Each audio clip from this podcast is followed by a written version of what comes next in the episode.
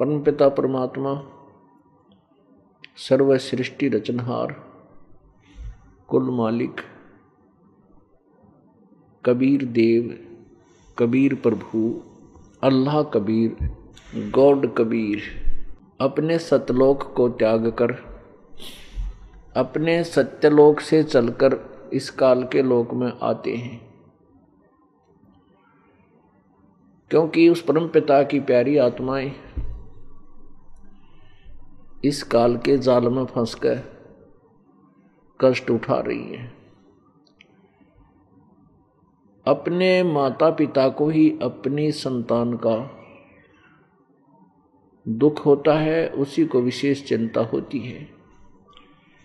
ठीक है, कोई निकटतम संबंधी होते हैं, उनको भी दुख होता है, परंतु जो माता पिता को दुख होता है वो अन्य को नहीं हो सकता। जो चिंता किसी का बालक बिगड़ जाता है, किसी का बालक शरारती हो जाता है या किसी कुसंगत में फंस गए वो शराबी कवाबी बन जाता है, चोर लुटेरा बन जाता है तो मात पिता की चिंता बढ़ जाती है। उनकी भर, उनका भरसक प्रयत्न रहता है। किसी प्रकार भी मेरा बालक फिर से सुधर जाए और वापस आ जाए, अपना नेक नीति से रहे। तो वो अंतिम श्वास तक अपने पुत्र या पुत्री की यही चिंता बनाए रखता है कि परमात्मा किसी भी तरीके से ये बालक फिर से मेरे पास आ जाए पुण्यात्माओं, हम कबीर परमेश्वर के बच्चे हैं। हम पूरे, जितने भी प्राणी हैं, चीटी से लेकर हाथी तक, रंग से लेकर राजा तक, पूरी पृथ्वी, अनंत, ये सभी ब्रह्मंडों में जितने भी प्राणी हैं, ये सभी हम एक परमात्मा कबीर जी के बच्चे हैं। और वही हमारे लिए भटक रहे हैं। कबीर साहब कहते हैं, इस काल भगवान ने ऐसा अंधा बना दिया इस आत्मा को। ये मुझे नहीं पहचान पा रही। परमात्मा कहते हैं, मैं रोवत हूँ सृष्टि को। सृष्टि रोवे मोहे गरीबदास इस योग को समझ नहीं सकता कोई।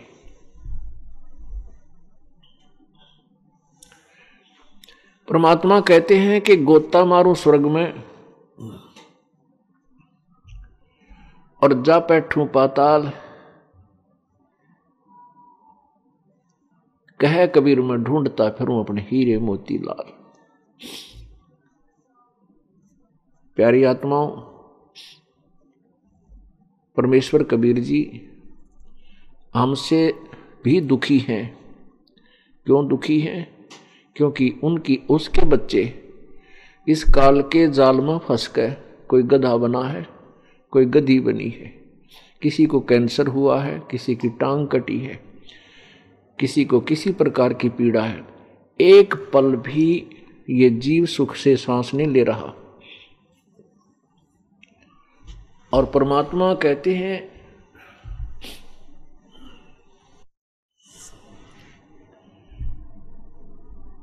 परमात्मा आकर बताते हैं कि जिस सुख को तू सुख मान रहा है ये भोले प्राणी, ये सुख नहीं है। किसी के पास संतान है, जिसके पास संतान नहीं है, वो नो सोचा है कि संतान वाला बहुत सुखी भगवान, मुझे भी एक संतान दे दे। और जिसके पास संतान है तो उसके पास धन नहीं है तो यूँ सोचा है, परमात्मा धनवान सुखी। मेरे पास कुछ संपत्ति हो जाए तो मेरा भी ठीक काम चल जाए, मैं सुखी हो जाऊँ। पुण्यात्मा जिसके पास ये माया है, उसकी सतिथि से आप परिचित हो जिए, कभी कोई मित्र हो, कोई रिश्तेदार हो, उसके अंदर गहराई से जाइए। उसको सौंपने में भी सुख नहीं है जिसके पास संपत्ति और माया है। या तो कोई घर में बीमारी, या कोई फैक्ट्री या कंपनी में कोई ऐसा सिरदर्द पैदा रहेगा, रात में भी टेबलेट लेकर सो, सोना पड़ेगा उसको नींद की। और अन्य प्राणियों को जो गरीब, जो दारिद्र हैं, जिनके पास धन नहीं है, उसको वो कति सुख बहुत सुखी नज़र आता है क्योंकि बड़ी बड़ी कार के अंदर चल रहा है हेलीकॉप्टरों में चलता है। अब सेठ ये सोचता है कि राजा लोग सुखी होंगे क्योंकि जो अच्छे सेठ हैं बड़ी फैक्ट्रियों के मालिक हैं फिर वो राजनीति में हिस्सा ले लेते हैं। इसी दृष्टिकोण से कि ये राजनेता और ये मंत्री मुख्यमंत्री प्रधानमंत्री बड़े सुखी होंगे। ये सुख है ये, ये सुखी है। यदि उसको उस संपत्ति और धन में सुख होता तो आगे कदम उठाने की ज़रूरत नहीं थी उसको। और मंत्री और मुख्यमंत्री, प्रधानमंत्री, ये महादुखी होते हैं। इनको सुख नाम की चीज़ नहीं है। परमात्मा यही बताना चाहते हैं। अब जैसे एक परिवार का छोटा सा मुखिया, छोटे से परिवार का मुखिया यानी पिता, पाँच, सात या जितने भी चार सदस्य घर के होते हैं उन्हीं की व्यवस्था करने में वो कितना परेशान रहता है। किसी का कोई बीमार हो गया, किसी की शादी आ गई, किसी का छूट किसी का दूसर, है, को मकान बनाना है, किसी का देना है, किसी का लेना है।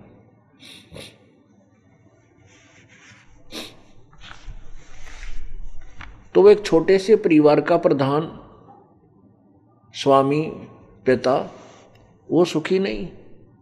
और राजा तो एक बड़े क्षेत्र का पिता हो जाता है। उसकी तो बहुत बड़ी प्रजा, पिता, पति, संतान रूप होती है। तो वो स्वप्न में भी सुखी नहीं है। हाँ ठीक है, उसके सामने कर्मचारी अधिकारी सलूट मारते दिखे। जब चल आगे पाछे कई काफला गाड़ियों का चलता दिखा। तो हमने ऐसा लगा है कि ये बहुत, राजा बहुत सुखी, राजा स्वपन में भी सुखी नहीं है, क्योंकि ये लोक सुख का नहीं है, या सुख नाम की चीज़ नहीं है। परमेश्वर कबीर जी कहते हैं झूठे सुख को सुख कहे ये मान रहा मनमोद, ये सकल चबीना, काल का भाई कुछ मुख में कुछ गोद। इस झूठे सुख को सुख है, ये मान रहा मनमोद। कति झूठा सुख, आज मान ले आपके किसी के पास कार है कोठी है, कोई फैक्ट्री लगा रखी है। हेलीकॉप्टर में चलता है। और कभी भी, किसी भी कारण से शरीर अंत हो सकता है। किसी भी कारण से देहांत हो जाता है। पहले तो उस जीवन में कति सुख नहीं। सौपन भी सुख नहीं संसार में। पुण्यात्मा हो। इस दास ने परमात्मा की महिमा, ये वाणी सुनी और फिर इस परमात्मा की वाणी से इस संसार को तोला तो उसी दिन से हृदय यह बात पक्की, जो है ना दृढ़ता के साथ समागी कि यहाँ कोई जीवन नहीं है जीव का। आज राजा है, एकदम मृत्यु हो जाती है, फिर चौरासी लाख योनियों में गधा, कुत्ता, सुअर। और तेरा गजब हो बता, के सुख हुआ? मान लीजिए दस वर्ष राजा रह गया और खूब बकवाद गढ़ ली और फिर मृत्यु के पास गधा बन गया। बताओ राज वाला सुख तो दस वर्ष का और गधे का दुख मेरे ख्याल में बीस वर्ष का। वो तेरा गजब उसके बाद एक गधे के मान ले एक का जीवन में पीछा छूट जाए तो भी देखी जा। ना जाने लगातार दस जन्म गधे के हो जा फिर कुत्ते के हो जा फिर सुअर के, क्योंकि फिर तो एक डाउनवर्ड स्टैंड बन जाता है इसका। इसलिए परमात्मा हमें समझाना चाहते हैं,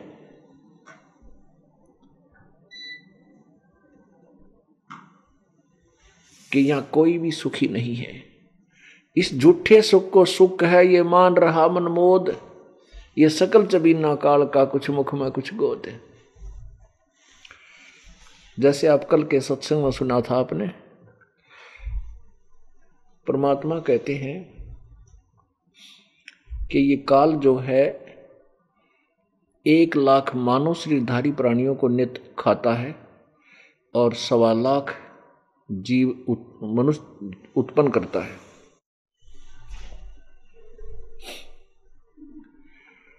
क्योंकि इसको श्राप लगा है एक लाख मानव शरीरधारी प्राणियों को नित खाने का। उसके लिए इसने अपने तीनों पुत्रों, रजगुण, ब्रह्मा, सतगुण, विष्णु, तमगुण शिव जी को एक एक विभाग दे रखा है। ब्रह्मा जी शरीर, जीवों के शरीर पर, उत्पन्न करने की प्रेरणा करता है, अर्थात उसके अंदर रजोगुण है। उस रजोगुण से प्रभावित होकर के ये प्राणी संतान उत्पत्ति करता है। जीव के बस की बात नहीं है। जैसे ब्रह्मा, विष्णु, महेश अपने लोक में रहते हैं, इनकी राजधानी है ऊपर के लोकों में। और उनका जो उनके गुणों का जो प्रभाव है, उनकी जो रेंज है, उनकी अक्षमता जो है, उस, उसका प्रभाव जो है, उसकी रेंज इन तीनों लोक, पृथ्वी लोक, पाताल लोक और स्वर्ग लोक में है। जीव के बस की बात नहीं है कि वो इन गुणों से प्रभावित ना हो। जब तक परमात्मा के इस सत्संग तत्व ज्ञान रूपी वचनों का एंटीबायोटिक ये कोरस उपचार ना हो और परमात्मा की सत्य भक्ति जब तक जीव नहीं करेगा, तब तक ये प्रभाव निष्क्रिय नहीं हो सकता। तो जैसे कमरे में, मकान में तीन कमरे हों, चार हों, और रसोई में छोंक लगा दिया मिर्चों का सब्ज़ी में, और उसकी महक हवा के झोंके से उन पूरे परिवार में फैल जाती है, न पूरे घर में फैल जाती है। और जहाँ भी जो प्राणी बैठा है, घर का सदस्य, वो उसको छींक आनी शुरू हो जाती है। अब उसके बस की बात नहीं, वो छींकों को रोक सके। इसी प्रकार इस काल भगवान ने अपने तीनों पुत्रों में एक एक गुण भर दिया। रजगुण ब्रह्मा बना दिया, सतगुण विष्णु बना दिया और तमगुण शिव जी को।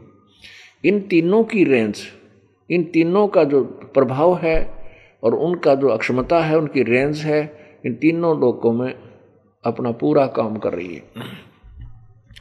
जिसके प्रभाव से प्राणी संतान उत्पत्ति करता है। हर प्रत्येक प्राणी, चीटी है चाहे हाथी है, मनुष्य है, कोई भी प्राणी है, ये उस रजोगुण के प्रभाव से और फिर रजोगुण के प्रभाव से यहाँ की संपत्ति आदि को संग्रह करने में लग जाता है। उसके बाद सतिथि जो है, वो भगवान विष्णु का गुण है, सतोगुण।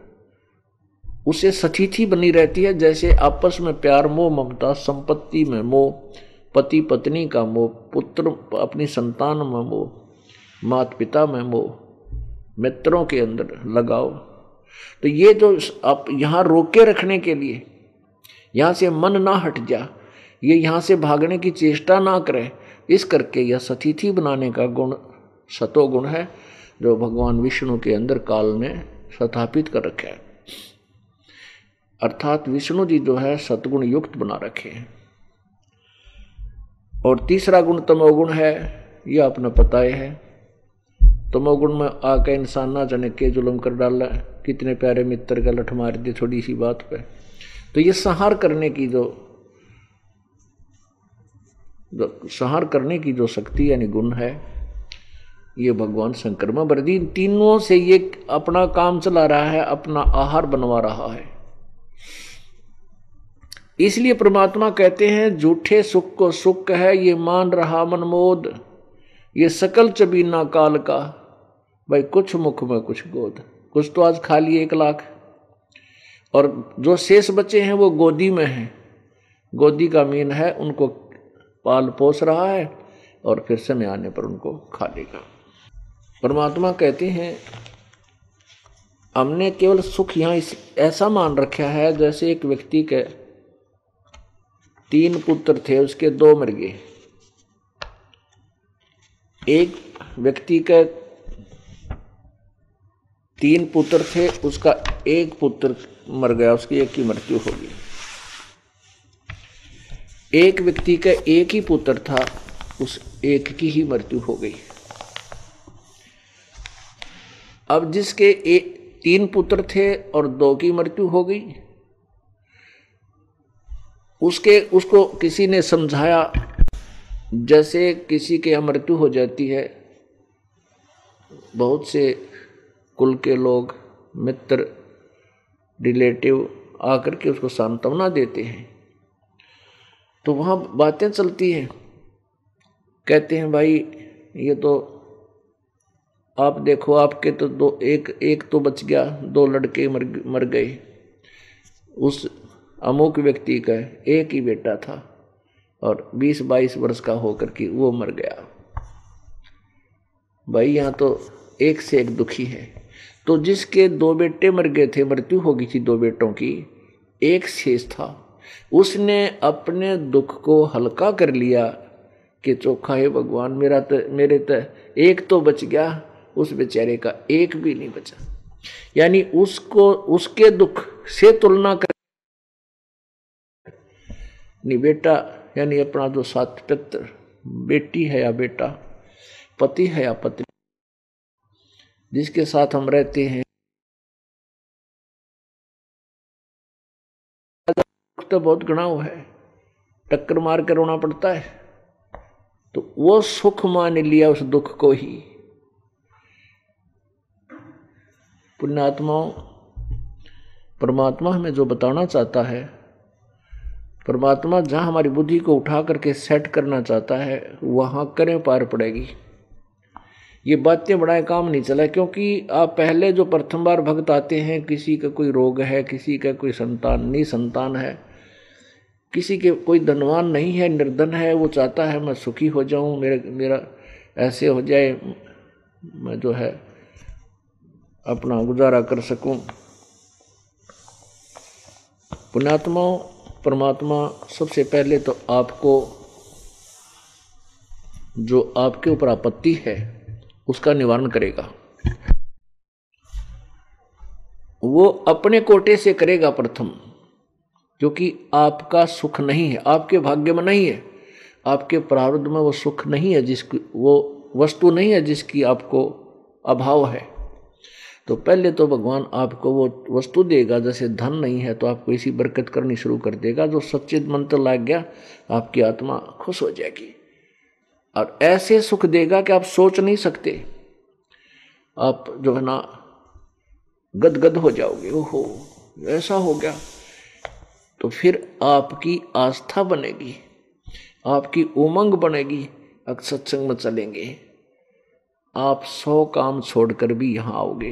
क्यों आओगे? क्योंकि आप वहाँ घर पर सारा दिन चीचट बने रहा करते धंधा भी करते रहते, हैं? और लूट खसोट भी कर लेते, मन में खोट भी रखते थे तो भी बरकत ना हुई। और अब परमात्मा के चरणों में आने से, क्योंकि यहाँ आने से फिर आपके पुण्य प्रारंभ हो जाते हैं। सत्संग में आने से, संत के दर्शन करने से, जहाँ से आप चले हो, यहाँ तक आने का परमात्मा ने कहा, एक कदम का फल कितना है? एक यज्ञ के तुल्य है। राजा लोग यज्ञ करा करते थे, करोड़ों रुपए, लाखों रुपए खर्च हो जाते थे एक यज्ञ में, एक समय के अनुष्ठान में। और परमात्मा ने कितनी आसान यज्ञ बता दी कि संत मिलन को चालिए तजमाया अभिमान। और जो जो कदम आगे रखे सो सो यज्ञ समान। देखो, केवल यहाँ आने मात्र से लाभ नहीं है। यहाँ केवल आने मात्र से लाभ नहीं है। इसमें और भी एक वचन कहा प्रभु ने, संत मिलन को चालिए तज माया अभिमान। और फिर जो यहाँ आएगा, माया को अपने किसी भी प्रकार का जो आपके अंदर घमंड है, अभिमान है, उसको त्याग दे। और फिर यहाँ आओ एक बालक बनकर जैसे विद्यालय में बच्चा जाता है, चाहे प्रधानमंत्री का हो, वहाँ वो स्टूडेंट ही होता है। और वो अपने आप को विद्यार्थी ही मानता है, तभी वो पढ़ सकता है, यदि वहाँ प्रधानमंत्री का बेटा मान का है और वहाँ उन पर डांट मारे, टीचरों ने भी धमकावे तो वो पढ़ नहीं सकता। वो फेल होगा और उसकी दुर्गति हो जाएगी। ऐसे ही आप जी, जैसे डॉक्टर, किसी को भयंकर रोग हो गया, और चाहे वो कितना बड़ा सेठ है, कितना बड़ा अधिकारी है उसको डॉक्टर कह देते हैं, जैसे पहले वो प्राइवेट अपने पर्सनल डॉक्टरों से ट्रीटमेंट कराता है, वो फिर रेफ़र कर देते हैं कि आप वहाँ जाइए, वहाँ टेस्ट कराइए। हमारे पास इंस्ट्रूमेंट नहीं है। उसका अर्थ वो समझ जाता है कि तेरी बात बिगड़ ली। और वो डॉक्टर लोग भी कह देते हैं कि वहाँ जाइए, क्योंकि वो भी डॉक्टर एमबीबीएस हैं, अच्छे हैं, जो पहले सब ट्रीटमेंट उसका कर रहे थे और उसको लाभ हो रहा था। अब वो मना कर रहे हैं तो वो भी समझ जाता है कि बात बिगड़ चुकी है। फिर वो उस बड़े हॉस्पिटल में जाता है। वह डॉक्टर लोगों की नज़र, जो है ना, हर क्रिया पर उसकी नज़र रहती है। डॉक्टर लोग उसकी हर क्रिया को चेक करके देखते हैं शरीर के बॉडी के अंग को। फिर आपस में बातें करते हैं, उसका नज़र रहती है कि ये क्या बात कर रहे हैं। फिर वो कहते हैं कि जाइए आप ये टेस्ट कराइए। उठ के चल पड़ता है। उस समय ये नहीं सोचता कि मैं कितना बड़ा सेठ हूँ या मैं बड़ा अधिकारी हूँ। उस समय वो अपने आप को एक रोगी समझता है और उसको अपनी मृत्यु स्पष्ट दिखाई देती है। तो उसको जहाँ लेटने को कहा जाता है, वो तुरंत लेट जाता है। जो भी वस्त्र निकालने को कहा जाता है, वो निकाल देता है। उस समय उसमें कोई नखरा नहीं होता। ठीक इसी प्रकार जब आप सत्संग में आते हो आपके अंदर किसी प्रकार का भी नखरा नहीं होना चाहिए। आप एक ऐसे हॉस्पिटल में आए हो कि आपके जन्म मरण का रोग जो दीर्घ रोग है, ये कटेगा। और आपके अन्य जो साधारण रोग हैं, संतान और संपत्ति और शारीरिक कष्ट, आध्यात्मिक कोई क्रियाएँ जो के कारण जो दुखी है तीन ताप ये भी आपके साथ में कटेंगे। एक और होता है ध्यान रखना इन बातों को, जो दास आपको बता रहा है, ये टू दी पॉइंट बातें हैं परमात्मा की। प्राप्ति में ये आपके बिल्कुल हंड्रेड परसेंट सहयोगी हैं। और एक भी नियम का पालन नहीं करोगे, उतनी कमज़ोरी आप पर रह जाएगी। जैसे आप, आपने उपदेश प्राप्त कर लिया। उपदेश प्राप्त कर लिया तो फिर परमात्मा उपदेश का अर्थ हो गया कि आपने इस हॉस्पिटल में अपना जो है प्रवेश पा लिया। आपको अड, आपका आप एडमिट हो गए इसमें। अब डॉक्टर ने देखना आपके रोग को किस प्रकार से सेट करना है। यदि ऑपरेशन करना पड़ेगा तो ऑपरेशन करेगा। यदि वैसे कोई इंजेक्शन या टेबलेट से काम चलेगा तो उसका ट्रीटमेंट ऐसे करेगा। यदि आपने रोग कटवाना है यदि उस मरीज़ ने, यानी बीमार ने, पेशेंट ने अपना रोग कटवाना है तो डॉक्टर के ट्रीटमेंट में उसको कोई ऑब्जेक्शन नहीं होना चाहिए। ऑपरेशन के लिए कह रहा है, ऑपरेशन के लिए कोई ऑब्जेक्शन नहीं होना चाहिए, क्योंकि वो, उसका और विकल्प नहीं रहा, तब ऑपरेशन के लिए बोलता है। तो रोग कटवाना है तो फिर ऑपरेशन भी करवाना ही पड़ेगा। इसी प्रकार पुण्यात्मा व परमात्मा के इस हॉस्पिटल में आगे, अब जो भी परमात्मा जैसा भी ट्रीटमेंट आपको दे, आपको किसी प्रकार की भी कोई पीड़ा महसूस होती है, आपको नो ऑब्जेक्शन होना चाहिए। अब जैसे आप सत्संग में आए, और आप आज ही उपदेश लिया, रास्ते में आपकी किसी कारण से या घर जा कर के आप किसी कारण से दुर्घटनाग्रस्त हो गए और टांग टूट गई।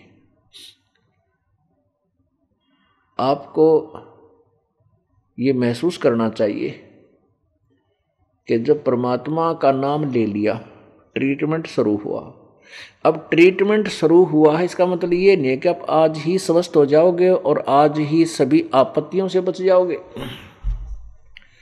हाँ इतना अवश्य होगा क्योंकि ट्रीटमेंट शुरू हो गया, आपका उपचार शुरू हो चुका है। आपको और हानि नहीं होगी।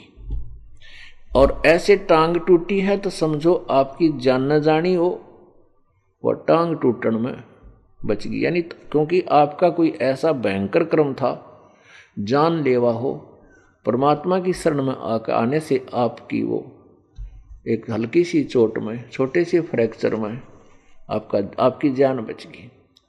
डॉक्टर लोग ऐसा ही करते हैं। जैसे किसी की जान जानी हो, उसका जैसे कैंसर शुरू होगी, पैर में, अंगूठे में तो वो टांग काटेगा।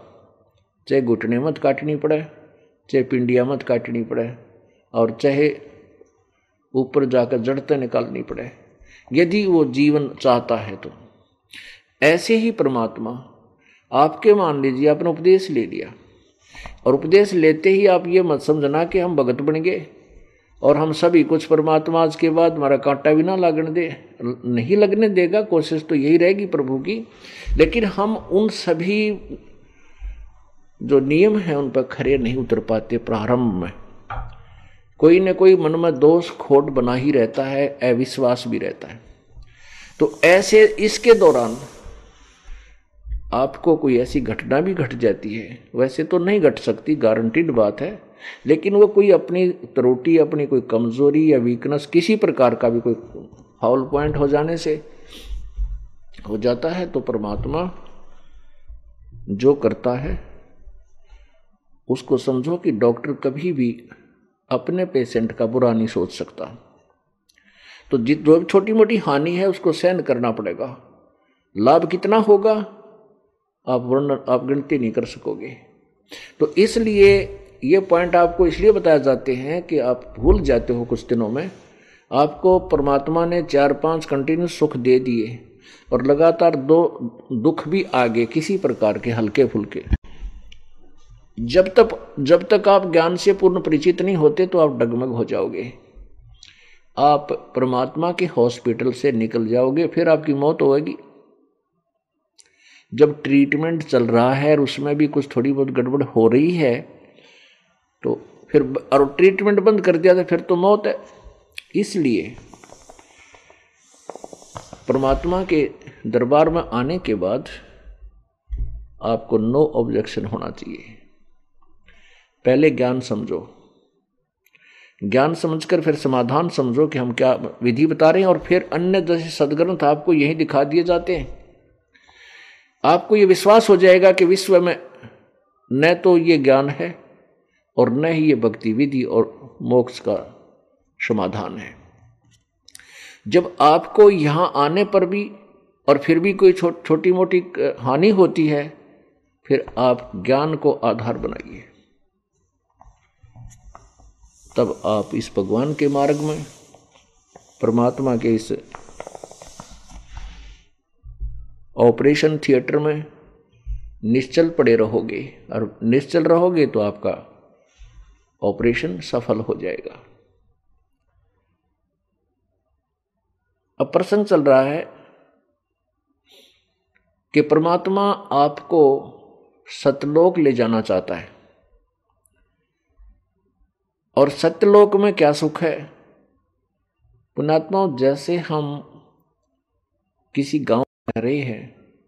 और हम किसी दूसरे शहर में जाना चाहते हैं, वहाँ का व्यक्ति हमें बताता है कि वहाँ ऐसी सुविधाएँ हैं। वह ऐसा व्यापार है, ऐसी वहाँ पर सुविधा कमाई है। तो हम चाहते हैं कि हम भी चले वहाँ पर। हम वहाँ की जो व्यवस्था है, वहाँ का जो हमारे को होने वाला लाभ है, उससे पूर्ण परिचित हो जाएँगे, तब हम अपने नगर को त्याग कर वहाँ की संपत्ति को बेचकर उस दूसरे शहर में जाएँगे जहाँ हमें बहुत ज़्यादा बेनिफिट लाभ होना हो। इसी प्रकार जब हम सतलोक के सुख के विषय में परिचित होंगे, तब ही हम इस काल के लोक को छोड़ेंगे। इसलिए बार बार आपको बताया जाता है कि यहाँ कोई सुख नाम की चीज़ नहीं है, तुम इसको सुख मानते हो किसी का जिसका संतान नहीं है, वो संतान से ही मानता है कि भगवान मेरे एक बालक हो जा, मैं भी सुखी हो जाऊँ। जिनका संतान है, उनने पूछ ले वो कैसे सुखी हैं? यहाँ आपको कम से कम 200 केस 200 नहीं, बल्कि एक हज़ार ऐसे केस दिखा दूँ, जो कह बेटा पीटे बने, बुढ़िया कहे, वो तेरा गजब हुई है माँ का बेटा हाथ उठा दे। उसको तो एक राक्षस पैदा हो गया उसके। तो ऐसे बहुत घने दुखी हैं इस प्रकार से। लेकिन हम पूर्ण परमात्मा के सतलोक के सुख से अपरिचित हैं। अपुणात्माओं परमात्मा ये चाहता है कि ये प्यारी आत्मा मुझे पहचाने। और इन प्यारी आत्माओं को, अपने बच्चों को मैं अपने घर ले जाऊँ, वह इनको कोई दुख नहीं। क्योंकि हम पहले सतलोक रहा करते थे। वहाँ हमें कोई कष्ट नहीं था। वहाँ हमारी मृत्यु नहीं होती थी। वहाँ कोई रोग नहीं था। अब यहाँ पर चाहे को नब्बे वर्ष की आयु का बूढ़ा हो गया, बुढ़िया, कति मरना नहीं चाहते। कोई मृत्यु नहीं माँगता, कति नहीं चाहता। चाहे कति कितना बीमार हो जा, कितना दुखी हो ले फिर भी जीवन माँगता है, जीवन चाहता है। वो ऊपरले मन तो लोग दिखावाते वैसे कह दिए, भगवान मन उठा ले। पर जब मृत्यु का, मृत्यु होने योग्य जब रोग आवे है, जब गिग्गी बन जाती है। ऐसा क्यों है? क्योंकि हम ऐसे लोक में रहा करते थे जहाँ मरते नहीं थे। हमारी मृत्यु नहीं होती थी। इसलिए भी ये मृत्यु हमने ऑकवर्ड सी लगे है, बहुत बूंडिया तो। और इसमें कोई शक नहीं आज हम संपत्ति है संतान है और दिन रात उसी के जोड़न तोड़न में लग रहे हैं। हर कल मृत्यु हो जाए तो अपना है क्या? तो कोई भी यहाँ मृत्यु नीचा तर मरना पक्का। मर, मरना पड़ेगा दो दिन आगे पास मृत्यु होगी। ये तो यूनिवर्सल ट्रूथ है। लेकिन क्यों नहीं मरना चाहते? क्योंकि हम ऐसे लोग से आए हैं कि हमने अमर अमरते नहीं थे ये भी अमृत्यु हमने बढ़िया कोई ना लगती। कितनी उम्र का आदमी हो जाए सोचा और जैसे नब्बे वर्ष का हो गया तो इन सोचा है ये विचार करता है कि सौ वर्ष तक तो जी, जीवन बना ही रहता है। अब कोई सौ वर्ष भी पूरे कर चुका है तेन सुना है कि पहले तो डेढ़ सौ वर्ष जी जाया करते थे जीवित रहते थे वो तेरा गजब और चाहे ऊपरले मन से नो कहें जाए भगवान मन ठा ले एक बुढ़िया बीमार होगी। और वो प्रतिदिन नो करे भगवान की तुम्हारे गया मन मन ठावा भी कोई ना। ये मेरे नाम का तो भगवान और आओगा मन न मेरी मृत्यु होगी। एक पोता था शरारती सा। वो अपने दूसरे भाई ने कहने लगा, आज दादी की परीक्षा लेते हैं। अब क्यों करें? अब मैं बताऊँगा। रात के समय अपना काला ऊपर काला हाथ मुँह कर लिया और नो दो बाँध लिए सींग से लकड़ी के। को सींग ठा लिया कि तो बार तेने कमा। और ऊपर के नु टाठा मार लिया रात में एक लंबा चमटा लठ ले लिया। नो बोला बुढ़िया हो ले त्यार आज तेरी मौत आ गई है। बुढ़िया नो कहे ए, ए, ए मन मन मन बख्श दे तन मैं पाई ठाण दे। और देख ले को अगर मौत है। वो तेरा गजब है तब वो छोरन मुँह खोल दिया और दूसरा भाई बुला लिया। देख दादी ड्रामा कर रही थी। फिर वो लगी लड़े ढेड़ तने फूक दूँ। मैं तुम्हें कह रही थी, मैं डरू मरण तय। पहले तुरंत गेर बदल गई बुढ़िया। तो पुण्यात्माओं, यहाँ कोई मरना नहीं चाहता, और मरना पक्का होगा। तो ऐसा क्यों है? क्योंकि हम ऐसे लोग से आए हैं जहाँ हमारी मृत्यु नहीं हुआ करती। वहाँ हमारा अजर अमर शरीर होगा, अजर, जिसमें बुढ़ापा नहीं आता।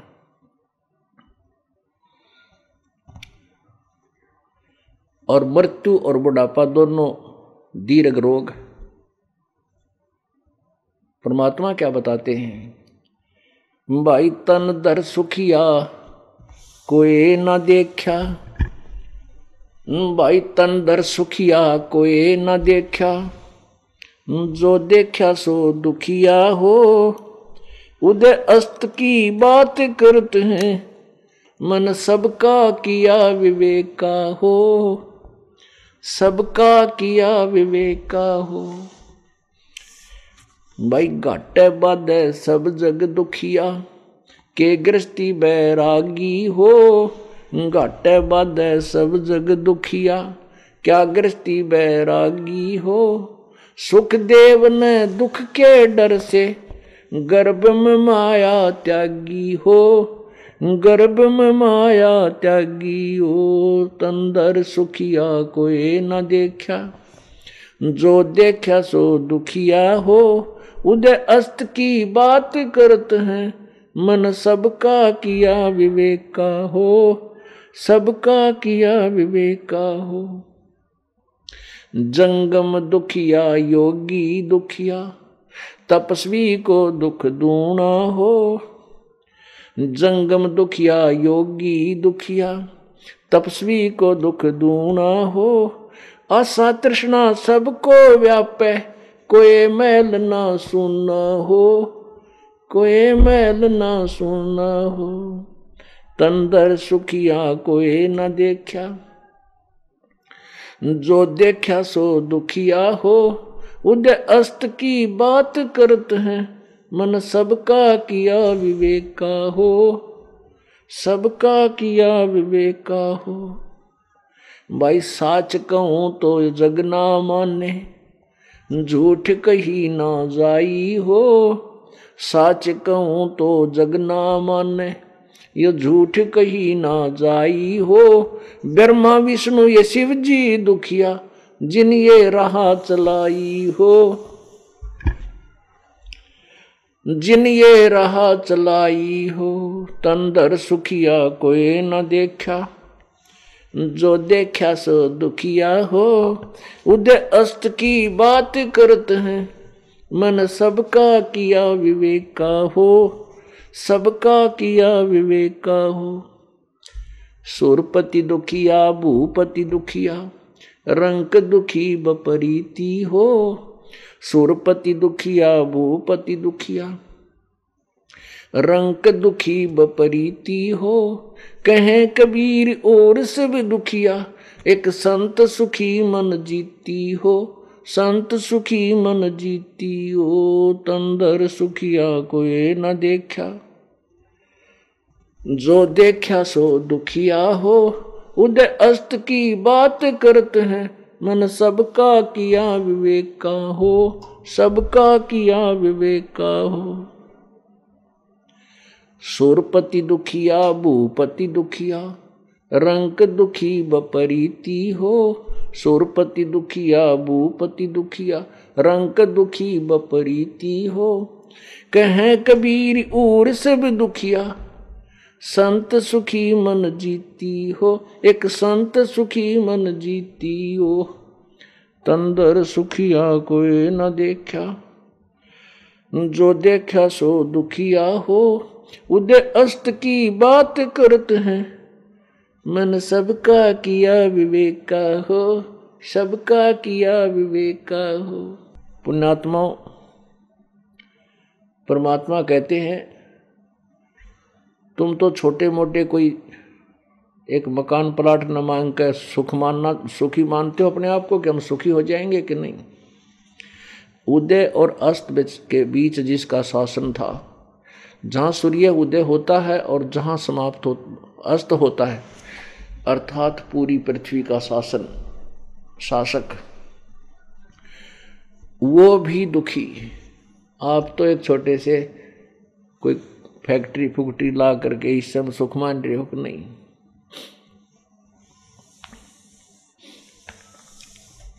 एक दिन एक पेपर में, अखबार समाचार पत्र में एक एक न्यूज़ थी, समाचार था कि एक बहुत बड़ा सेठ था इसी हिंदुस्तान का, और फिर वो एक अच्छा राजनीति राजनेता भी था। अपने ही हेलीकॉप्टर में चला जा रहा था। उसके साथ पाँच सात और उसके सहयोगी कर्मचारी और उसके साथी थे। वो उस हेलीकॉप्टर एक्सीडेंट हो गया, क्रश हो गया, और उसी में वो आठ के आठ मर गए। उस गाँव में अब वो भूत बने हुए हैं। वो राजनेता जो बड़ा सेठ था फिर राजनेता भी बन गया।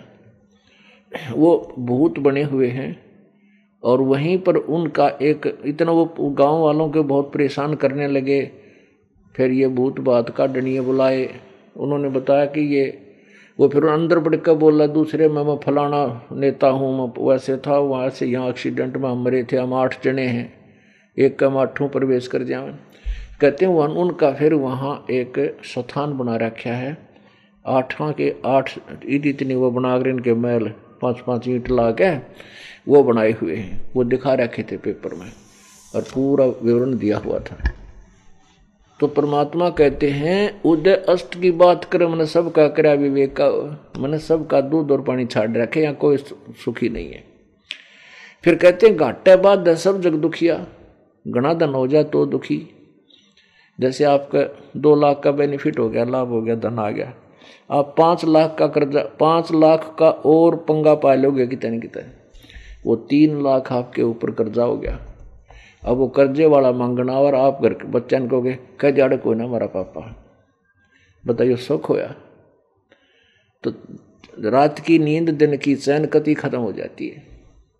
और फिर वो काम चल लेना, फिर पाछे पाछे मांगने वाले आगे आगे देने वाला, है? पता नहीं कहाँ तक बात पहुँच जाए। पुणात्मा आपके काम भी जो आवश्यक होंगे, जो क्योंकि यदि आप चाहते हो मोक्ष तो इसमें प्रवेश पाइयो परमात्मा वाले हम कबीर साहब वाले इस हॉस्पिटल में। अर्थात इस विद्यालय में अगर आप शिक्षा ग्रहण कर मतलब किसी तरह से अपने एग्ज़ाम्पल को समझ लीजिए, उदाहरण। तो आपको उतना ही, जैसे एक बीमार है और उसको शुगर की बीमारी है और वो माँगता है कि मैं लड्डू खाऊँगा, बर्फ़ी खाऊँगा। तो डॉक्टर अलाउड नहीं कर सकता। इतना मरना है और हॉस्पिटल छोड़ कर जाना है तो चाहे आग खा, कुछ भी कर, मरे। तो इसी प्रकार जो यदि आपने ये रोग कटवाना है, जन्म और मरण का तो आप तो कुछ भी मांग सकते हो क्योंकि मरीज़ हो। लेकिन आपको जो वो हानि कर सकेगी, वो वस्तु मालिक नहीं देगा।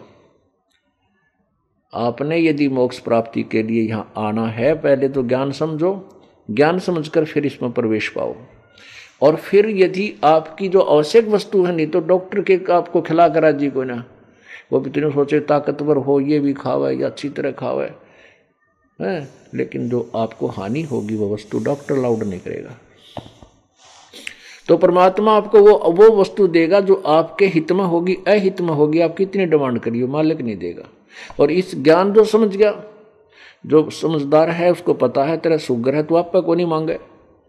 वो चीनी नहीं ग्रहण करेगा ना, औरों को बना करेगा अभी मेरी फीकी फीकी चाय बनाना। और बालक कर सके है मैंने दे, लड्डू खाऊँगा, बर्फ़ी खाऊँगा, नहीं, उसको माता पिता नहीं दे। ना भाई मर जाएगा तू, पहले मुश्किल से जान बची हुई है। तो पुण्यात्मा ऐसे परमात्मा आपको वह वस्तु देगा। जो आपके हित में होगी। अहित वाली को नहीं देगा। तो क्या बताते हैं? घाटा बाद सब जग दुखिया घाटा हो गया, हानि होगी तो वैसे नेचुरल दुखी। और बाद में भी यानी लाभ हो गया तो और दुखी। किधर गुटी लाने लग जाएगा? या किसी के ला लठम लट्ठा होकर मुकदमे कर बैठेगा? यानी उसको चैन कती नहीं फिर कहते हैं, सुखदेव ने दुख के डर से गर्भ में माया त्यागी हो। सुखदेव ऋषि को ज्ञान होया माँ की गर्भ में।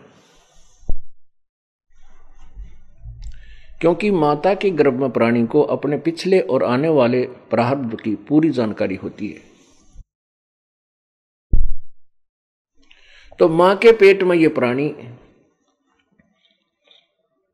दिन रात यही प्रार्थना करता है परमात्मा, एक बार मुझे इस नरक से निकाल दे। ये प्रभु, पीछे मैंने बहुत गलतियाँ की हैं, आगे नहीं करूँगा। पीछे ऐसी ऐसी गलतियाँ की कि मैं आपको भूल करके संपत्ति और संतान के चक्कर में भी अपना जीवन बर्बाद कर गया और मेरे साथ कुछ नहीं चला। अब के प्रभु ऐसी गलती नहीं करूँगा।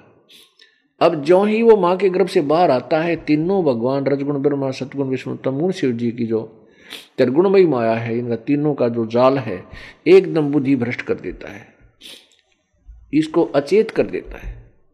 इसको फिर नए सिरे से पढ़ा जाता है ये तेरा पिता है, ये तेरा पापा, या तेरी माँ, भाई, बहन।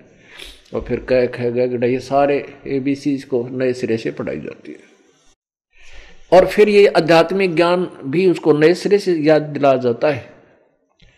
तो ऐसे ही सुखदेव को गर्भ, माँ के गर्भ में ये याद था। इसलिए बारह वर्ष तक माँ के पेट से बाहर नहीं आया। फिर ब्रह्मा विष्णु महेश से कहा कि, ने कहा कि तुम बाहर आओ भाई। सुखदेव, ऐसे बारह बारह वर्ष तक यदि माताएँ बच्चों को गर्भ में रखेंगी तो हमारी व्यवस्था खराब हो जाएगी माँ दुखी हो जाएँगे, तू बाहर आ जा। सुखदेव ने यही प्रार्थना की थी कि, हे प्रभु बाहर आते ही आपके, आप बुद्धि भ्रष्ट कर देते हो। आप अपनी इस त्रिगुणमयी माया को एक मिनट रोक लो, जब तक मैं बाहर आऊँ। तो मैं बाहर आऊँगा, नहीं मैं नहीं आऊँगा तब उन्होंने थोड़ी सी देर के लिए, जैसे भैंस के सींग पे या गाय के सींग पे, गाय के सींग ऐसे होते हैं अमूमन तो उसके ऊपर राई रख दे। अर्थात सरसों का दाने के टाइप होती है राई का बीज तो वहाँ रखते ही नीचे आए, यानी इतनी सेकंड इतनी देर। सेकंड का भी कुछ हिस्सा। उन्होंने कहा कि हम इतनी देर तो रोक सकते हैं, इससे ज़्यादा हम इसको नहीं रोक सकते। सुखदेव ने कहा कि तुम इतनी देर ही रोक दो। उसी समय वो बाहर आया, उसको चेतना बनी रही और भक्ति में लग गया। तो कहते हैं, सुखदेव ने दुख के डर में, सुखदेव ने दुख के डर से गर्भ में माया त्यागी हो। फिर बताते हैं, जंगम दुखिया योगी दुखिया तपस्वी को दुख ढूंढना हो। आशा तृष्णा सबको व्याप्य कोई मैल ना सुना हो। ये जंगम शेख सेवड़े योगी। अब जैसे योग साधना करते हैं योगी, वैसे तो योग का अर्थ होता है परमात्मा प्राप्ति का प्रयत्न। उसको योग कहो, भक्ति कहो। लेकिन हमने योग एक ऐसा रूटीन बन गया कि जो शारीरिक क्रियाओं के लिए हम क्रिया करते हैं, शारीरिक स्वास्थ्य के लिए प्राकृतिक क्रियाएँ करते हैं, योग आसन, हम उसी को योगी कहने लगे तो वो योगी दुखी क्योंकि योग करने से योगासन करना पाप नहीं कर सकते हैं। लेकिन केवल योग करने से मोक्ष नहीं, क्योंकि वो तो शारीरिक स्वास्थ्य में सहयोगी है। लेकिन मोक्ष तो नाम से होगा, भक्ति के करने से होगा। फिर कहते हैं, तपस्वी को दुख दूना हो। अब तपस्वी पहले तो अपने शरीर को फूक है शरीर को पीड़ा देकर तप करता है, फिर अगले जन्म में वो राजा बन जाता है। राजा को चैन दिन रात नहीं होती, केवल घूटी शूटी लाकर अपना टाइम पास कर लेता है। माया मुया न जोड़े, जागा उसने भी लूट लो और यहाँ कोठी बना दो। ये कितने राजा हो कमर जब किसी के पास चोरने साथ गई होता है। और आज देख लो कितना उसका कितना नामो निशान हो तो। ये स्थान न तो संग्रह करके धरने का और ये भूल जाओ कि आप मान ले किसी का लूट खसोट करके धन जोड़ कर धर गए। और एक ऐसी निकम्मा बेटा पैदा हो जाएगा। उसने आते ही खराब कर देगा कि तब शराब पीवेगा कहीं राजनीति में हो जाएगा, वहाँ बर्बाद कर डालेगा बट्ठा बैठा देगा। वो जो पाप करे थे, वो तो आपके साथ गए। संपत्ति दे के गए थे, वो बच्चे ने साफ़ कर दी। वह संपत्ति साथ गई नहीं, लेकिन वो पाप साथ चले गए और साथ में जो भक्ति ना की, वो मनुष्य जीवन व्यर्थ किया। वो हानि आपके साथ गई। अब कहते हैं, साच कहूँ तो जग ना मान, झूठ कही ना जाई हो। ये ब्रह्मा, विष्णु शिव जी दुखिया, जिन ये राह चलाई हो। पर अब जैसे पवित्र हिंदू धर्म जन्म होने के कारण, हम ब्रह्मा, विष्णु में इसको सुप्रीम पावर माना थी। यानी बहुत बड़ी शक्ति, समर्थ शक्ति, पूर्ण परमात्मा, सबके रचने वाले, इन्हीं को मानते थे। अब परमात्मा कहते हैं, ये भी दुखी। विष्णु जी का इतिहास पढ़ लो विष्णु पुराण में। नारद जी ने श्राप दे दिया। फिर देवताओं की लड़ाई होगी विष्णु जी भी लट्ठम लट्ठा। खूब लड़ाई करी। खुद कहता है विष्णु जी, जैसे आपने विष्णु पुराण में दुर्गा पुराण में पढ़ा था कि या तो मैं तप करने पर लगा रहता हूँ, फिर बाद में राक्षसों के साथ लड़ता रहता हूँ, कुछ समय मिलता है तो रुक्मणी के साथ सुख का समय व्यतीत कर पाता हूँ। आप पर स्वीकार करें, हम तो वहाँ दुखी। फिर नारद जी के श्राप से श्री रामचंद्र रूप में विष्णु जी आए। एक दिन भी जब सुखा गया हो तो उसका बचपन में वनवास हुआ, पिताजी का स्वर्गवास हुआ। उसके बाद सीता का अपहरण हुआ, रावण के साथ युद्ध हुआ, सीता जी को वापस ले आए। आते सीता जी घर काट दी। बेटा बेट, संतान कहीं है, पत्नी कहीं है, और आप कहीं है। वो व्यक्ति से सारी पृथ्वी का राजा, उसको सुख कति नहीं। तो परमात्मा कहते साच कहूँ तो जग नहीं माने, और झूठ कही तो झूठ कही ना जाई हो। ये ब्रह्मा, विष्णु शिव जी दुखिया जी ने ये राह चलाई हो, क्योंकि ये संसार, ये काल का जो, काल की जो व्यवस्था है, ब्रह्मा, विष्णु, महेश ही चला रहे हैं। कैसे चला रहे हैं? कि उत्पत्ति सतिथि और संहार? ये काल के जुगाड़ को जोड़े बैठे हैं। और इनका पिता काल है, वो इन एक लाख मानव श्रीधारी प्राणियों को नित आहार करता है। पुण्यात्माओं, जैसा कल आपको बताया था धर्मदास तो ये लाख दुहाई, ये सार शब्द कई बार न जाई। सार शब्द बार जो पढ़ी, ये बिचली पीढ़ी हंस नहीं तेरही। आप बिचली पीढ़ी के हंस हो। हंस किसे कहते हैं? वो पुण्यात्मा। जैसे हंस एक पक्षी होता है, वो पक्षी बुगले जैसा होता है। एक जैसा कलर, एक जैसी हाइट, सेम टू सेम। उनकी पहचान यही होती है, एक ही तालाब पर बुगला भी हो और वो क्या नाम है? हंस भी हो तो बुगला तो खाएगा मच्छी या कीड़े मकोड़े, घोगे व संखले से, लेकिन हंस नहीं खाएगा। हंस तो वह मोती की तलाश करेगा, मोती खाएगा।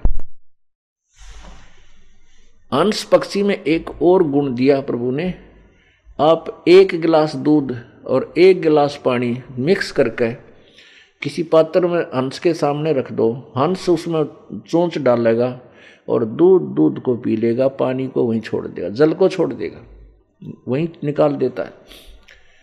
दूध और पानी को भिन्न भिन्न करना, दूध पानी छानने की, का एक गुण है।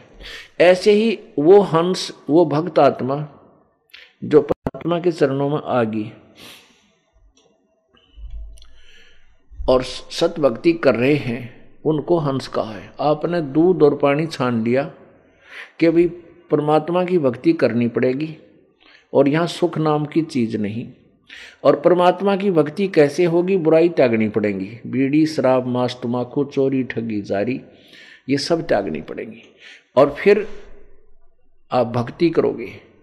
तो ऐसे जब आप हंस बन जाओगे, उनको कहा है तो ये बीचली पीढ़ी के आप हंस बनाए हैं इस दास ने, परमात्मा ने ज्ञान दिया है और आपको ज्ञान के द्वारा अंदर से मांझ धो के साफ़ किया है।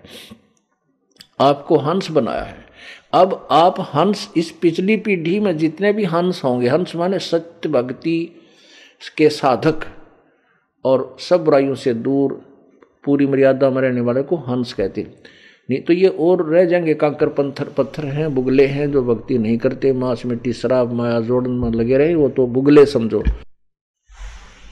वो भी मानव शरीर है, लेकिन हंस वो होते हैं जो सब बुराई त्याग कर सत्य भक्ति करते हैं। और आपने दूध और पानी छान लिया। आप दूध और पानी छानने के लिए आपके अंदर एक गुण दे दिया, इस दास परमात्मा कबीरजा साहिब के द्वारा दिया हुआ है तत्व ज्ञान इसके द्वारा आपने दूध और पानी छान लिया। कि भाई, यदि ब्रह्मा, विष्णु जी की पूजा करेंगे, विष्णु लोक में जाएँगे। और जब पुण्य समाप्त हो जाएँगे, वापस आएँगे। चौरासी लाख योनियों में भी भटकेंगे। क्योंकि ब्रह्मा, विष्णु, महेश, ये तीनों नासवान देवता हैं। ये पूर्ण मोक्षदाय पूर्ण मुक्त नहीं है। अजर अमर नहीं है। यदि हम ब्रह्म साधना करते हैं, जो इनका पिता ज्योति निरंजन काल है, जिसको ब्रह्म बोलते हैं वो भी, उसकी भी मृत्यु होती है। गीता जी अध्याय नंबर पंद्रह के श्लोक नंबर सोलह में स्पष्ट किया है क्षर पुरुष ये ब्रह्म है, अक्षर पुरुष ये परब्रह्म है। और इनके लोकों में जितने प्राणी हैं, वो भी नासवान है और ये भी नासवान है। इसलिए पंद्रहवें अध्याय के गीता जी के श्लोक नंबर सत्रह में कहा कि उत्तम पुरुषत्व अन्य परमात्मा इति यह लोक तरम अविश्य विभर्ति अव्य ईश्वर है। जो तीनों लोगों में प्रवेश करके सबका धारण पोषण करता है, वो वास्तव में अविनाशी परमात्मा है। और वो तो कोई और है। वो ऊपर वाले दोनों से अन्य है। यदि हम ब्रह्म साधना करते हैं वेदों में, उसका ओ मंत्र है। तो ओम मंत्र का जाप भी इनकम्प्लीट है।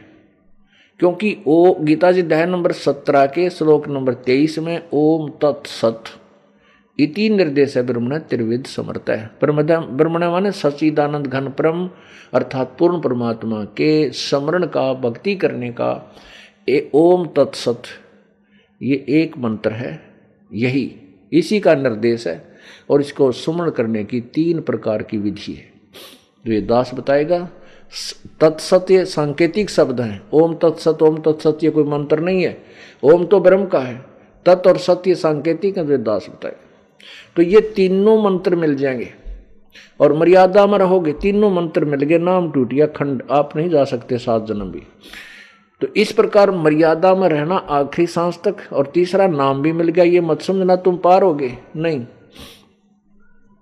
उसके बाद अधिक रुचि हो, अत्यधिक आप यहाँ परमात्मा के चरणों में आए, भक्ति करें, मर्यादा को ना, अपने ज्ञान से, नाम को खंड ना होने दें, तब आप पार होगे।